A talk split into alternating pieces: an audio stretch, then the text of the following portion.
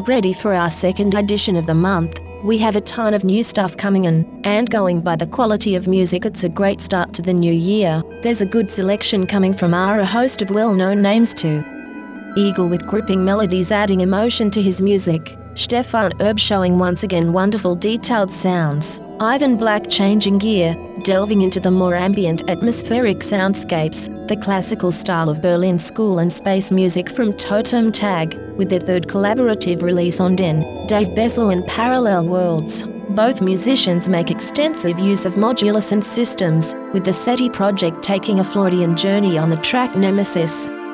On the feminine side, Sherry Finzer adds a soothing musical ethereal journey on the haunting sounds of the flute. London based vocalist musician originally from Australia, Penelope Trappes, comes reworks from her album Penelope 2, a chance to collaborate with an array of creative artists, and from Spain, Echasonica, who takes you on a virtual tour to the stellar realms floating among lush walls of sound and soulful vibes. Enjoy the show.